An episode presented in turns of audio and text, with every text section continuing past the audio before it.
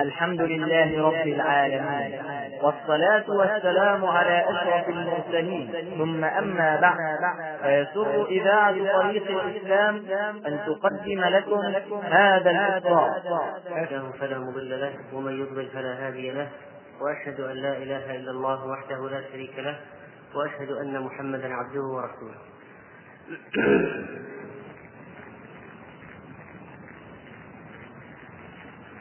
أما بعد فقد تكلمنا أيها الإخوة في الدرس الماضي عن مظاهر أو أعراض ضعف الإيمان وأسبابه. ووعدنا أن نتكلم في هذا الدرس عن علاج ضعف الإيمان. ونحن إن شاء الله نشرع في الكلام عن هذا الموضوع في هذا الدرس بعنوان كيف نجدد الإيمان في قلوبنا. الرسول صلى الله عليه وسلم يقول في الحديث الصحيح إن الإيمان ليخلق في جوف أحدكم كما يخلق الثوب. يعني الإيمان يبلى في القلب مثل ما يبلى الثوب إذا اهترأ وأصبح قديما. وكذلك الإيمان أيها الإخوة يخلق في قلب العبد كما يخلق الثوب. وتعتري هذا القلب في بعض الأحيان قلب المؤمن سحابات من سحابات المعصية من سحب المعصية. ويقول صلى الله عليه وسلم في الحديث الصحيح في هذه الحالة يقول ما من القلوب قلب إلا وله سحابة كسحابة القمر. بينما القمر يضيء إذ علته سحابة فأظلم إذ تجلت. حديث حسن في صحيح الجامع. فإذا القمر أحيانا تأتي سحابة فتغطي ضوء القمر برهة من الزمن. ثم تزول السحابة وتنقطع فيرجع ضوء القمر مرة أخرى ليضيء في السماء. وكذلك قلب المؤمن. تعتريه أحيانا سحب مظلمة من المعصية فتحجب نوره. فيبقى الإنسان في ظلمة. فإذا جدد الإيمان واستعان بالله عز وجل انقشعت تلك السحب وعاد نور قلبه يضيء كما كان. والإنسان إيمانه في ارتفاع وهبوط كما هي عقيدة أهل السنة والجماعة. الإيمان يزيد وينقص يزيد بالطاعة وينقص بالمعصية. والواحد منا الآن في أحواله العادية إذا خرج يمشي في السوق ويبصر زينة الدنيا ثم دخل إلى المقابر فتفكر ورق قلبه فإنه يحس في الحالتين بين الحالتين فرقا بينا أليس كذلك؟ فإذا القلب يتغير بسرعة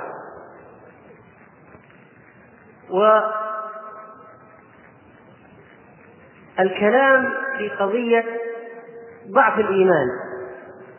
في علاج ضعف الإيمان هو من شقين. الشق الأول الكلام في علاج ضعف الإيمان من جهة الفرد المسلم. والشق الثاني الكلام في علاج ضعف الإيمان من جهة الوسط الذي يعيش فيه الفرد المسلم. فهناك علاجات فردية وعلاجات جماعية. هناك علاجات تتجه إلى الفرد نفسه وهناك علاجات تتجه إلى الوسط والمجتمع الذي يعيش فيه الفرد حتى يعالج ضعف الإيمان. ونحن سنبدأ الكلام إن شاء الله عن القضايا التي تهم الفرد في نفسه ثم نتبع ذلك بالكلام عن بعض القضايا المنهجية في كيفية علاج ضعف الإيمان من جهة الوسط الذي يعيش فيه المسلم. من أوائل الأشياء التي تتبادر إلى أذهاننا ونحن نتكلم في موضوع ضعف علاج ضعف الإيمان قضية تدبر القرآن العظيم. الذي أنزله الله عز وجل تبيانا لكل شيء نورا يهدي به الله سبحانه وتعالى من شاء من عباده. وكان صلى الله عليه وسلم يتدبر كتاب الله ويردده وهو قائم بالليل. حتى أنه مرة من المرات قام يردد آية واحدة من كتاب الله وهو يصلي حتى أصبح. لم يتعد هذه الآية الواحدة. وهي قول الله عز وجل إن تعذبهم فإنهم عبادك وإن تغفر لهم فإنك أنت العزيز الحكيم. كلام عيسى. إن تعذبهم فإنهم عبادك وإن تغفر لهم فإنك أنت العزيز الحكيم.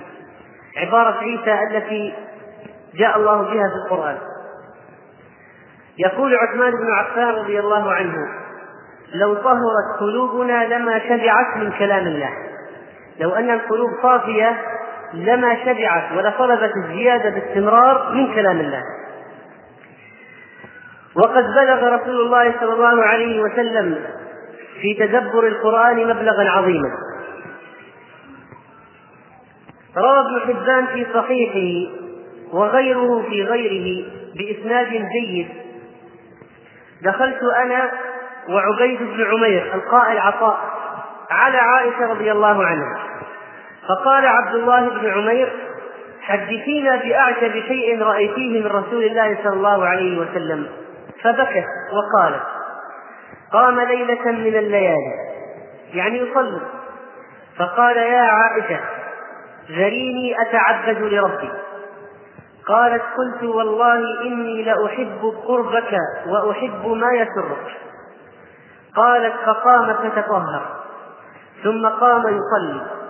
فلم يزل يبكي حتى بل حجره. ثم بكى فلم يزل يبكي حتى بل الأرض. وجاء بلال يؤذنه بالصلاة.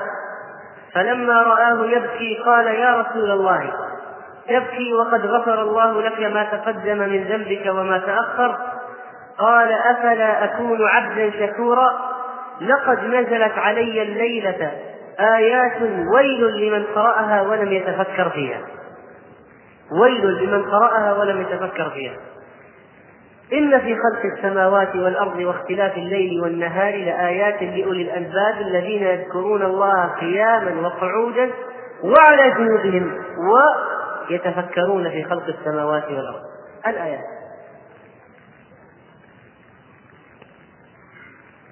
يقول ابن القيم رحمه الله في علاج ضعف الإيمان في القلب ملاك ذلك أمران. إذا أردت أن تجود إيمانك. أحدهما أن تنقل قلبك من وطن الدنيا فتسكنه في وطن الآخرة.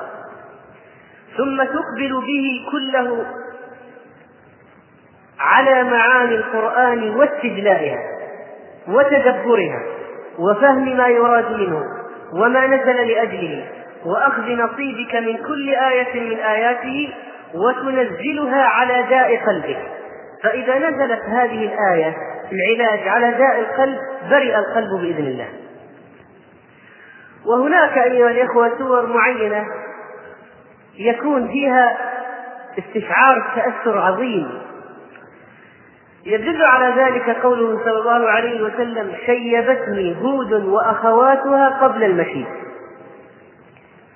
وفي رواية وأخواتها من المفصل وفي رواية هود والواقعة والمرسلات وعما يتساءلون وإذا الشمس كورت. هذه السور الخمسة هود والواقعة والمرسلات وعما يتساءلون وإذا الشمس كورت شيبت رسول الله صلى الله عليه وسلم قبل المشي. بما احتوته من حقائق الإيمان والتكاليف العظيمة على قلب الرسول صلى الله عليه وسلم. ومن التدبر تدبر أمثلة القرآن. وكان أحد السلف تدبر مرة في مثل من أمثلة القرآن فبكى فسئل ما يبكيك؟ قال إن الله عز وجل يقول وتلك الأمثال نضربها للناس. يعني هذه الأمثال نضربها في القرآن للناس. وما يعقلها إلا العالمون. وأنا ما عقلت المثل فلست بعالم. فأبكي على ضياع العلم مني. وحال السلف في التدبر كثيرة جدا مبثوثة في الكتب. منها ذلك الرجل رحمه الله الذي قرأ قول الله عز وجل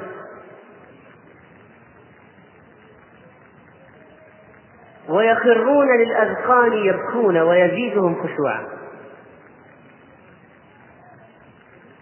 فقال سجد سجدة التلاوة ثم قال معاتبا نفسه هذا السجود فأين البكاء؟ لأن الآية فيها إيه؟ يخرون للأذقان يبكون يبكون ويزيدهم خشوعا قال هذا السجود فأين البكاء؟ يعاتب قسوة قلبه والكلام في موضوع التدبر طويل. ولكن هذا من السبل الأساسية لتقوية ضعف الإيمان. هذا القرآن.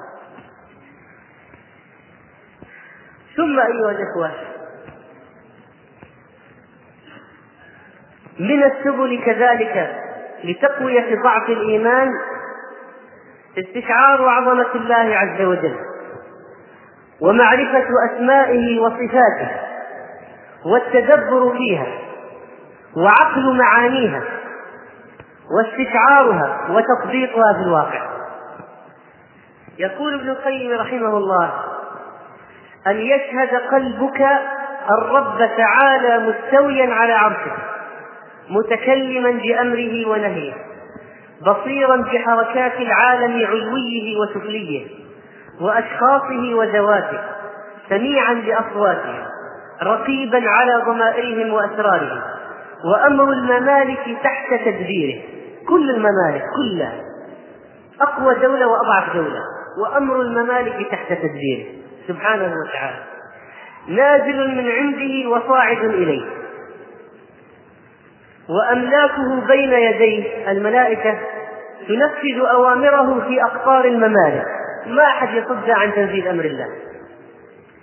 موصوفا بصفات الكمال منعوتا بنعوت الجلال منزها عن العيوب والنقائص والمثال. هو كما وصف نفسه في كتابه وفوق ما يصفه به خلقه. حي لا يموت قيوم لا ينام عليم لا يخفى عليه مثقال ذرة في السماوات ولا في الأرض. بصير يرى دبيب النملة السوداء على الصخرة الصماء في الليلة الظلماء سميع يسمع ضجيج الأصوات. باختلاف اللغات على تفنن الحاجة. تمت كلماته صدقا وعدلا. يسمع ضجيج الأصوات. الآن العباد يضجون بالأصوات في أنحاء الأرض. الله عز وجل يعلم كل واحد ماذا يقول.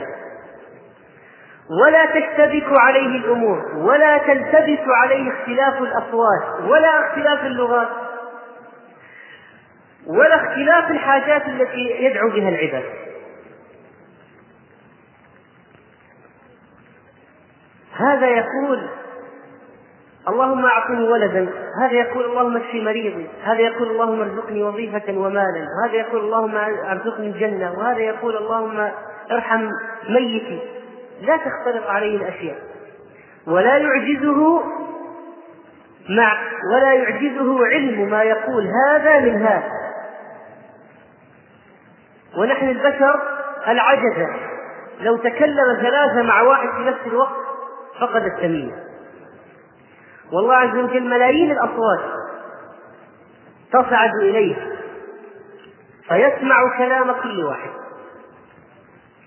فإذا أيها الإخوة إدراك معاني الأسماء والصفات ماذا يعني كل واحد؟ وكيف نطبق هذه الأسماء نستفيد منها في الواقع ماذا نستفيد من اسم الرزاق؟ ماذا نستفيد من اسم الغفور من اسم الرحيم؟ إن لله تسعة وتسعين اسما من أحصاها دخل الجنة. أحصاها بأن يعمل بها في الواقع. وأن يحفظها كما قيل. وأن يعلم معناها. يعلم ويحفظ ويطبق.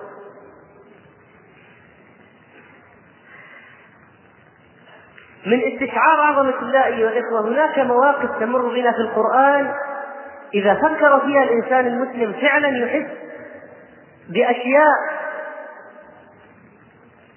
يرتجف لها قلبه وهو يفكر ويستشعر عظمة الله عز وجل. هذا الاستشعار بعظمة الله أمر مهم. عندما تتأمل يا أخي قول الله عز وجل وما قدر الله حق قدره. والأرض جميعا قبضته يوم القيامة والسماوات. وما يعجز عن ربك من مثقال ذرة في السماوات ولا في الأرض. يعلم خائنة الأعين وما تخفي الصدور. عندما تتأمل في قصة موسى عليه السلام لما طلب من الله سبحانه لما طلب أن يرى ربه فلما تجلى ربه للجبل جعله دكا وخر موسى صاعقا يقول الرسول صلى الله عليه وسلم وقد قرأ هذه الآية وقال هكذا ووضع الإبهام على المفصل الأعلى من الخنصر. هذا الخنصر. وضع الإبهام على المفصل الأعلى من الخنصر. ثم قال عليه السلام فساخ الجبل. يعني تجلى هذا المقدار فساخ الجبل. حجابه النور. لو كشفه لأحرقت سبحات وجهه ما انتهى إليه بصره من خلقه. هذا الاستشعار بعظمة الله يقوي الإيمان. قال ابن القيم رحمه الله إسناده صحيح على شرط مسلم. ومن الأسباب التي تقوي القلب تقوي الإيمان ملء الوقت بطاعة الله. وهذا أمر عظيم.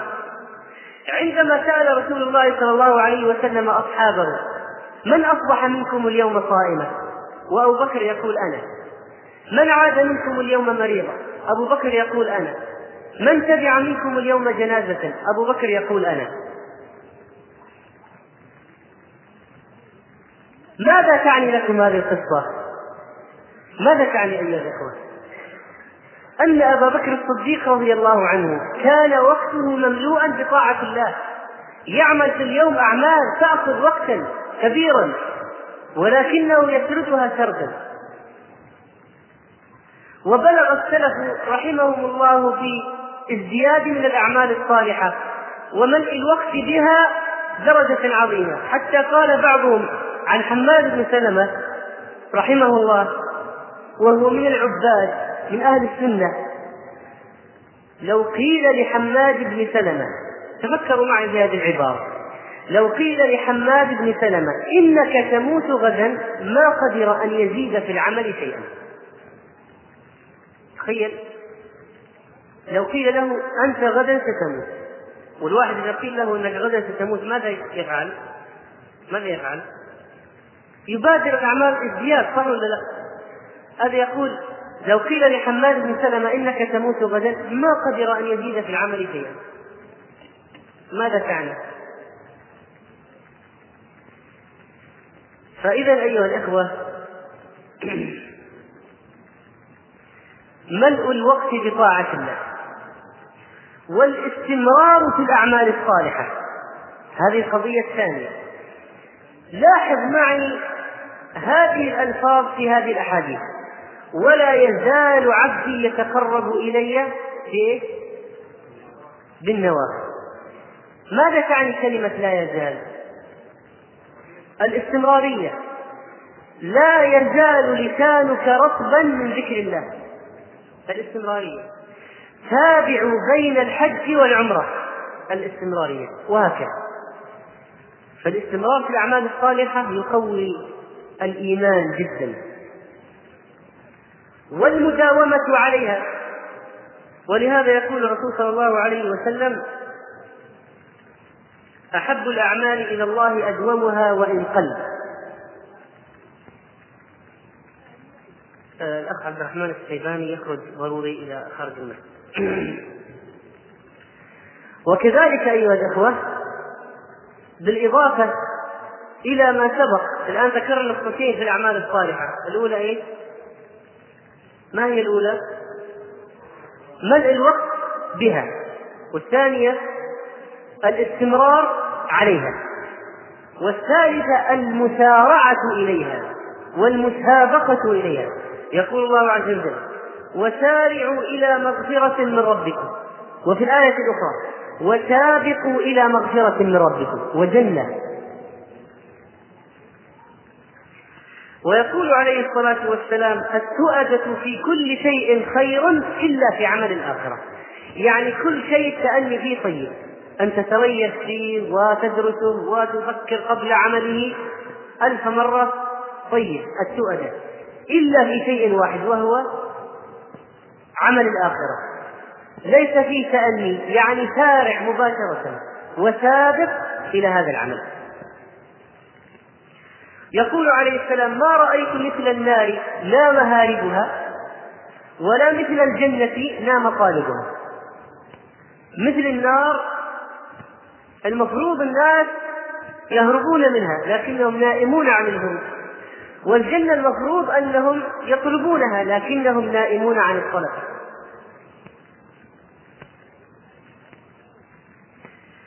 والشيء الرابع في قضية الأعمال الصالحة استدراك ما فات من الطاعات.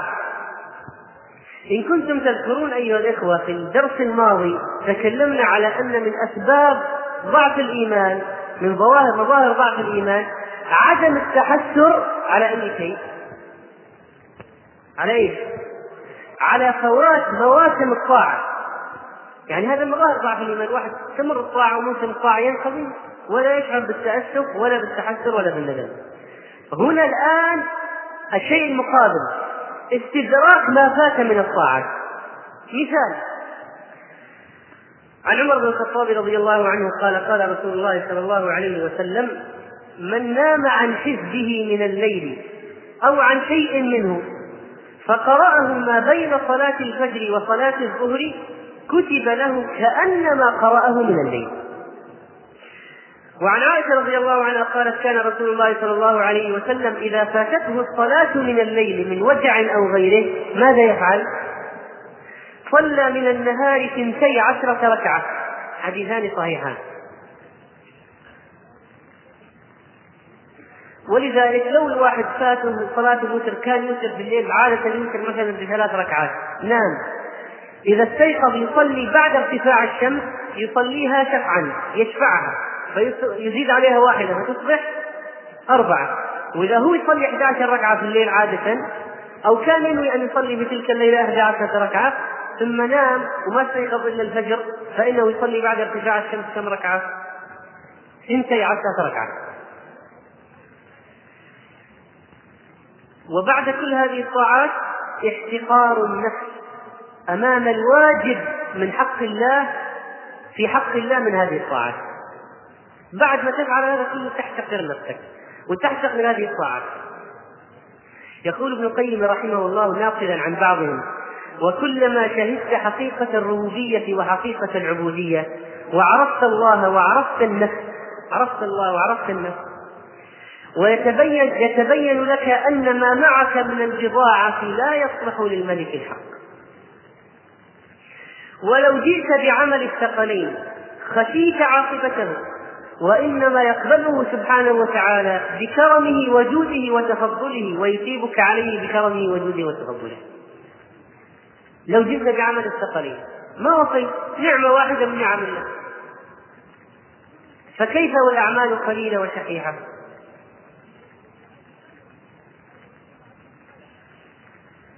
وكذلك أيها الإخوة من أسباب من الأسباب أو من علاجات ضعف الإيمان التفكر في حسن الخاتمة وسوءها تفكر في حسن الخاتمة وسوء الخاتمة. التفكر في حسن الخاتمة وسوء الخاتمة واستعراض القصص التي تعرفها عن حسن الخاتمة وسوء الخاتمة يجعلك أكثر حماسا في الطاعة ويجدد الإيمان في القلب. يجدد الإيمان في القلب. أحوال التي ذكرت أحوال الناس التي ذكرت عن حسن الخاتمة وسوء الخاتمة في كتب الأولين كثيرة. ومنها ما ذكره ابن القيم رحمه الله في كتاب الداء والدواء وفي غيره من الكتب.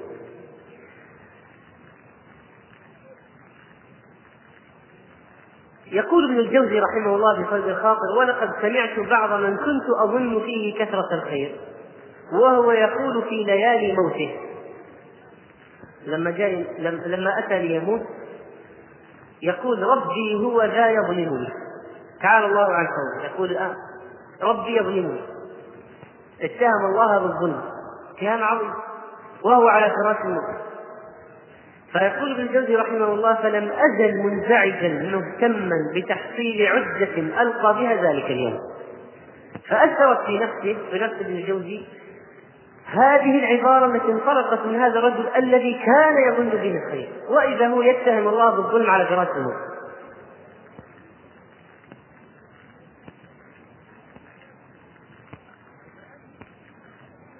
وطبعا القصص المفروض أننا يعني نتجاوز من ضمن العلاجات نتجاوز قصص حسن الخاتمة وسوء الخاتمة التي نسمعها عن الناس اليوم. الآن في قصص كثيرة تجلس في مجلس المجالس وتقول يا جماعة من سمع منكم فلان كيف مات؟ سوء خاتمة وحسن لأن الشيطان يقول لأعوانه عند الفراق لحظة صعود الروح عند قبض الروح. يقول عليكم بهذا بهذا الميت فإن فاتكم لم تقدروا عليه. آخر فرصة. ومن الأمور التي تجدد الإيمان في القلب. تذكر الموت. يقول صلى الله عليه وسلم أكثروا ذكر هادم اللذات حديث صحيح. يعني الموت. ولذلك أمر صلى الله عليه وسلم بزيارة المقابر. فقال كنت نهيتكم عن زيارة القبور. ألا فزوروها فإنها ترق القلب. وتدمع العين وتذكر الآخرة ولا تقولوا هجرا. ما هي أهداف زيارة المقابر؟ لماذا أمر صلى الله عليه وسلم بزيارة المقابر؟ فإنها ترق القلب. فإذا صلة هذه القضية صلة قضية زيارة المقابر بتجديد الإيمان بالقلب في القلب صلة وثيقة. فإنها ترق القلب. وتدمع العين وتذكر الآخرة.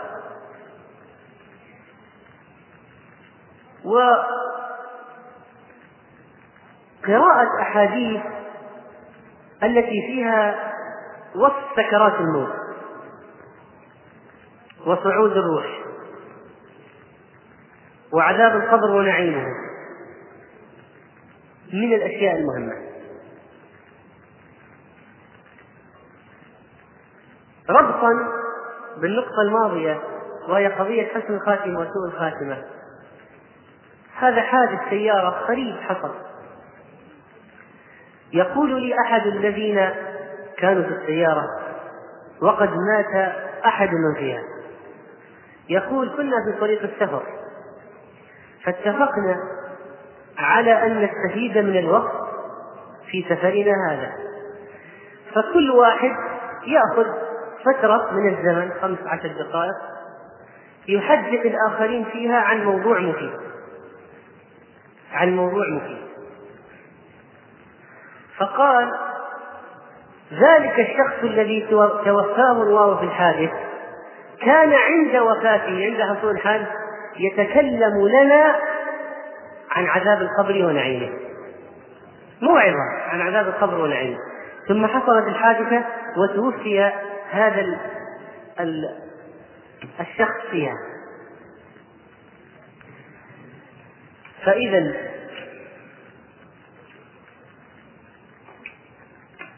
معرفة عذاب القبر ونعيمه من الأمور التي تساعد في تجديد الإيمان.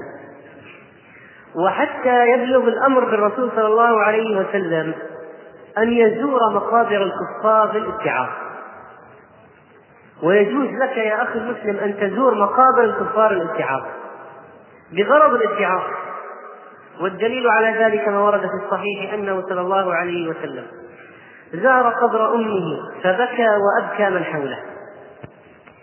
النفوس نفوس الصحابة هذا الفرق بين مجتمعنا والمجتمع الأول. النفوس حية التأثر كبير بكى وأبكى من حوله عند القبر. فقال استأذنت ربي في أن أستغفر لها فلم يؤذن لي لأنها ماتت على الكفر. ولا محاباة في أمور العقيدة. ما في. نوح نبي ولد كافر في النار. إبراهيم نبي وأبوه كافر في النار. ومحمد صلى الله عليه وسلم نبي وأبوه وأمه وعمه وجده مات ماتوا على الكفر. واستاذنته في أن أزور قبرها فأذن لي. واستاذنته في أن أزور قبرها فأذن لي. فزوروا القبور فإنها تذكر الموت. ولذلك أيها الإخوة من تمام استشعار هذه المواقف أن يحضر الإنسان مثلا تكفين الميت والصلاة على الجنازة وحمله على الأعناق والذهاب به إلى المقبرة ودفنه ومواراة التراب عليه. حتى تكون الصورة حية في الذهن. هذا غير لما تسمع أنت عن فلان ذهب به وغسل وفصل عندما تشاهد بنفسك يكون الأمر مختلف. المعاينة تختلف عن السماع من بعيد.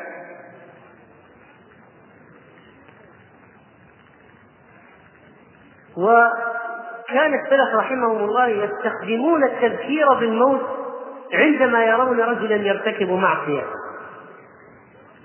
لكي يجددوا الإيمان الذي نقص في قلبه فأدى إلى وقوع المعصية.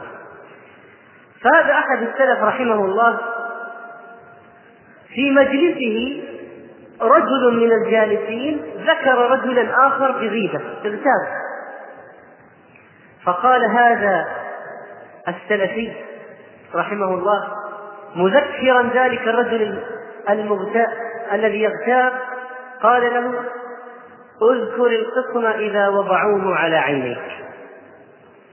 هو الآن يرى رجل أمامه يغتاب. ماذا قال له؟ أذكر القطن إذا وضعوه على عينيك. القطن عند تكفين الميت. أذكر القطن إذا وضعوه على عينيك. هذا التذكير هذه الهزة كفيلة بأن ترجع ترجع رجلا عن ارتكاب المعصية أو إكمال أو الازدياد والإسترسال فيها. وتذكر منازل الآخرة من الأمور المعينة على تجديد الإيمان في القلب. يقول ابن القيم رحمه الله: وإذا صحت الفكرة أوجبت له البصيرة وهي نور القلب يبصر به الوعد والوعيد والجنة والنار وما أعد الله في هذه لأوليائه وفي هذه لأعدائه. فأبصر الناس وقد خرجوا من قبورهم مطيعين لدعوة الحق. وقد نزلت ملائكة السماوات فأحاطت بهم. وقد جاء الله ونصب كرسي ونصب كرسيه لفصل القضاء. وقد أشرقت الأرض بنوره ووضع الكتاب وجيء بالنبيين والشهداء. وقد نصب الميزان وتطايرت الصحف واجتمعت الخصوم وتعلق كل غريم بغريمه ولاح الحوض واكوابه عن كثب وكثر وكثر العطاة وقل الوارد قل الوارد على الحوض والناس عطاشة لأنه ليس أي أحد يرد الحوض. ونصب الجسر للعبور صراط على جهنم ولج الناس فيه. وقسمت الأنوار دون ظلمته للعبور عليه بحسب أعمالهم. يؤتون الأنوار وهم يسيرون على ظلمة الجسر. فالذين عملوا الصالحات يهديهم ربهم بإيمانهم فيمرون على الجسر المظلم مرورا عظيما. بخلاف المنافقين الذين يسلب منهم النور فيتعثرون ويسقطون في جهنم والنار يحطم بعضها بعضا. تحته تحت هذا الجسر. والمتساقطون فيها أضعاف الناجين فينفتح في قلبه. عندما يتأمل الإنسان أحوال الآخرة ومنازلها ينفتح في قلبه عين ينفتح في قلبه. تنفتح عين يرى بها كل هذه الأمور ويكون بقلبه شاهد من شواهد الآخرة يريه الآخرة ودوامها والدنيا وسرعة انقضائها. ولذلك القرآن العظيم فيه اهتمام كبير بذكر منازل الآخرة. حتى هذا القلب يقبل على الله ويخاف الله ويرجو الله فيتجدد الإيمان فيه. ولذلك كان من الأمور المهمة في هذا الجانب قراءة الكتب الكتب التي تتكلم عن الدار الآخرة عن الحشر الحساب الجنة والنار. ظل الرحمن. الشمس عندما تبدو من الخلائق الخلائق الصراط بعد دخول أهل الجنة الجنة والنار النار ماذا يحدث من ذبح الموت؟ الكتب التي تتكلم عن هذه التفاصيل أيها الإخوة مهم قراءتها قراءتها مهمة حتى يبقى الإنسان على صله بهذه الأشياء. هناك عبادات العبادات طبعا من أهم الأشياء تزيد الإيمان في القلب قضية العبادة. العبادات طبعا كثيرة والطاعات كثيرة والأوامر بإتيان الطاعات والحرص على العبادات كثيرة. الآن نقتصر على ذكر بعض هذه الأشياء. في بعض العبادات أيها الإخوة تحدث اثرا في النفس. يعني فيها نوع من التميز.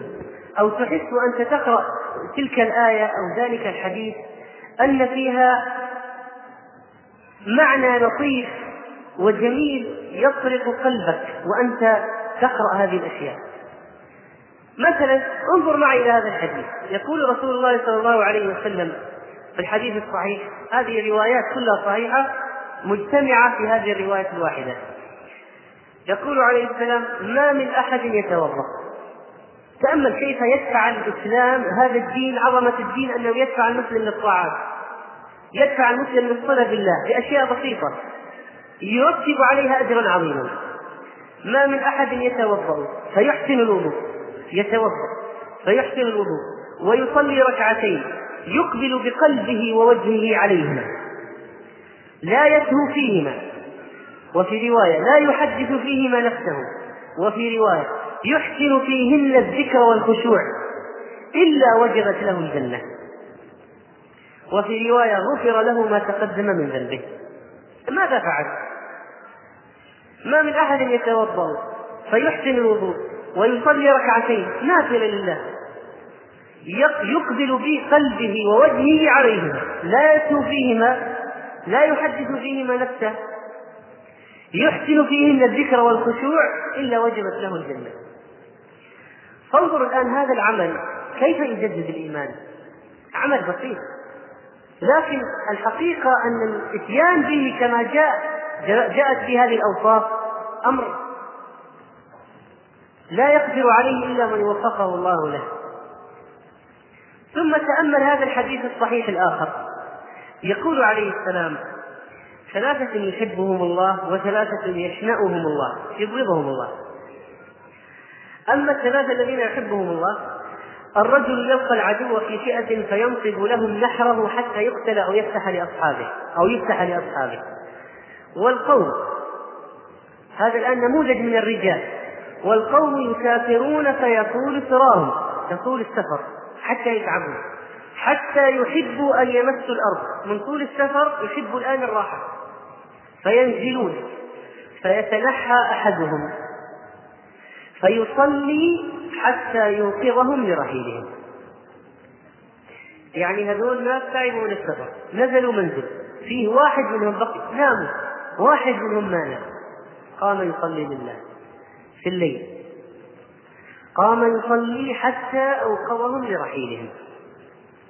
يعني هذه النماذج هذه عندما يطلع عليه الإنسان ويفعلها ولو مرة لا شك أنها تحدث أثرا عظيما في قلبه.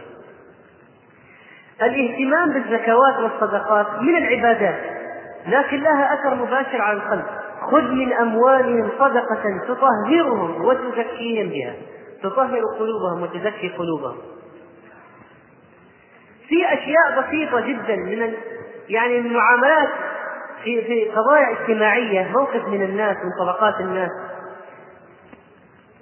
يعني عندما يتأمل فيها الإنسان يسبح الله تعجبا منها.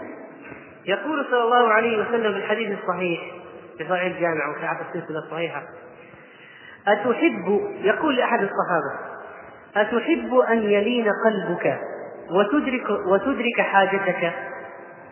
أتحب أن يلين قلبك وتدرك حاجتك. ارحم اليتيم وامسح رأسه. وأطعمه من طعامك يلن قلبك وتدرك حاجتك. فالآن تصور أيها الأخ المسلم أن مسح رأس اليتيم من الأشياء التي تلين القلب. مسح رأس اليتيم. أن تضع يد كفك على رأسه فتمسح على رأسه من الأشياء التي تلين القلب.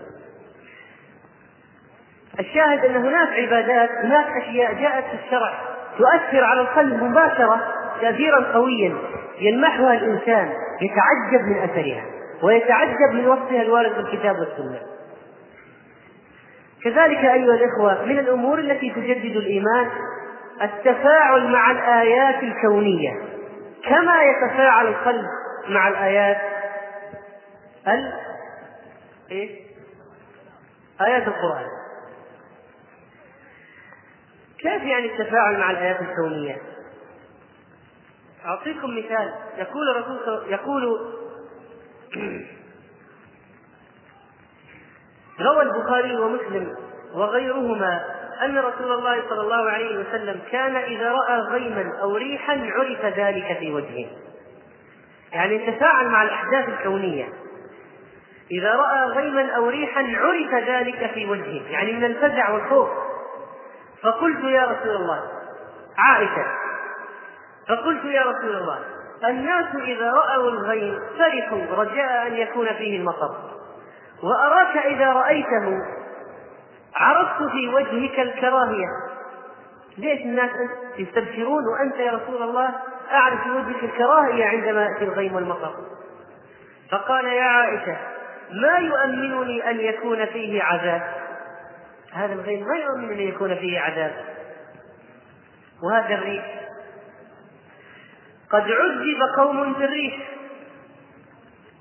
وأما عاد فأهلكوا بريح صرصر عاتم سخرها عليهم سبع ليال وثمانية أيام حسوما وقد رأى قوم العذاب فقالوا هذا عارض ممطرنا. قوم من الأقوام أرسل الله له لهم رسوله فلما جاء جاءهم العذاب في ظلة قالوا هذا هذا عارض ممطرنا سيمطر يمشي. وإذا فيه العذاب الذي نزل على رؤوسهم الرسول صلى الله عليه وسلم كان يتفاعل أيها الإخوة مع الآيات الكونية مع الأحداث الكونية الرسول صلى الله عليه وسلم لما يرى الكسوف أو الخسوف ماذا كان يفعل؟ ها؟ يخرج إيش؟ ما هو يخرج إلى الصلاة بس يخرج إيش؟ فزعا يخرج فزعا لأن هذه الآية هذه من ايات الله التي يخوف الله بها عباده فتفاعل القلب مع هذه الأشياء الفزع منها يجدد الإيمان في القلب ويذكر القلب هذا بعذاب الله وبطش الله وعظمة الله عز وجل وقوته وقدرته. ولذلك مرتبط بهذه النقطة أيضا مسألة أخرى. التأثر عند المرور بمواضع العذاب والخسف وقبول الظالمين. عن ابن عمر رضي الله عنه أن عنهما أن رسول الله صلى الله عليه وسلم قال لأصحابه لما وصلوا الحجر يعني ديار ثمود التي يذهب لها الناس الآن للسياحة وبعثات الآثار لالتقاط الصور وعمل التحقيقات ويقيمون المخيمات هنا مع الأسف الشديد. ماذا كان الرسول صلى الله عليه وسلم يفعل؟ اسمع يا أخي ماذا كان الرسول صلى الله عليه وسلم يفعل.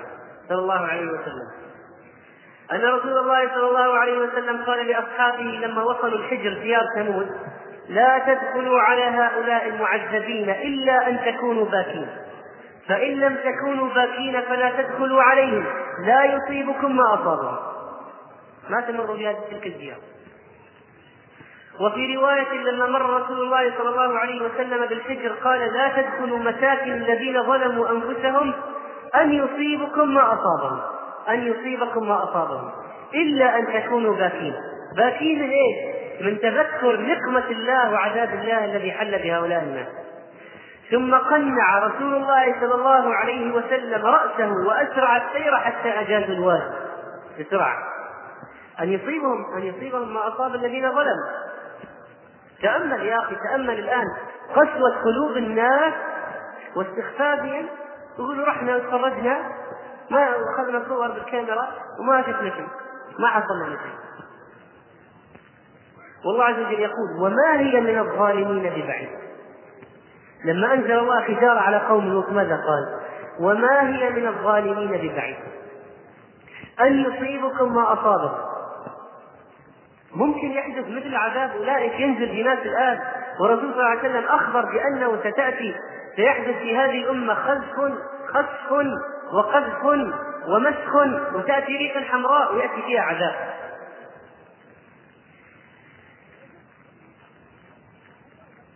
ثم ننتقل الآن أيها الإخوة إلى مفرق آخر في هذا الموضوع وهو أن تجديد الإيمان ليس فقط بالعبادات عبادات الجوارح ليس فقط بأعمال الجوارح يعني الصلاة والزكاة والحج.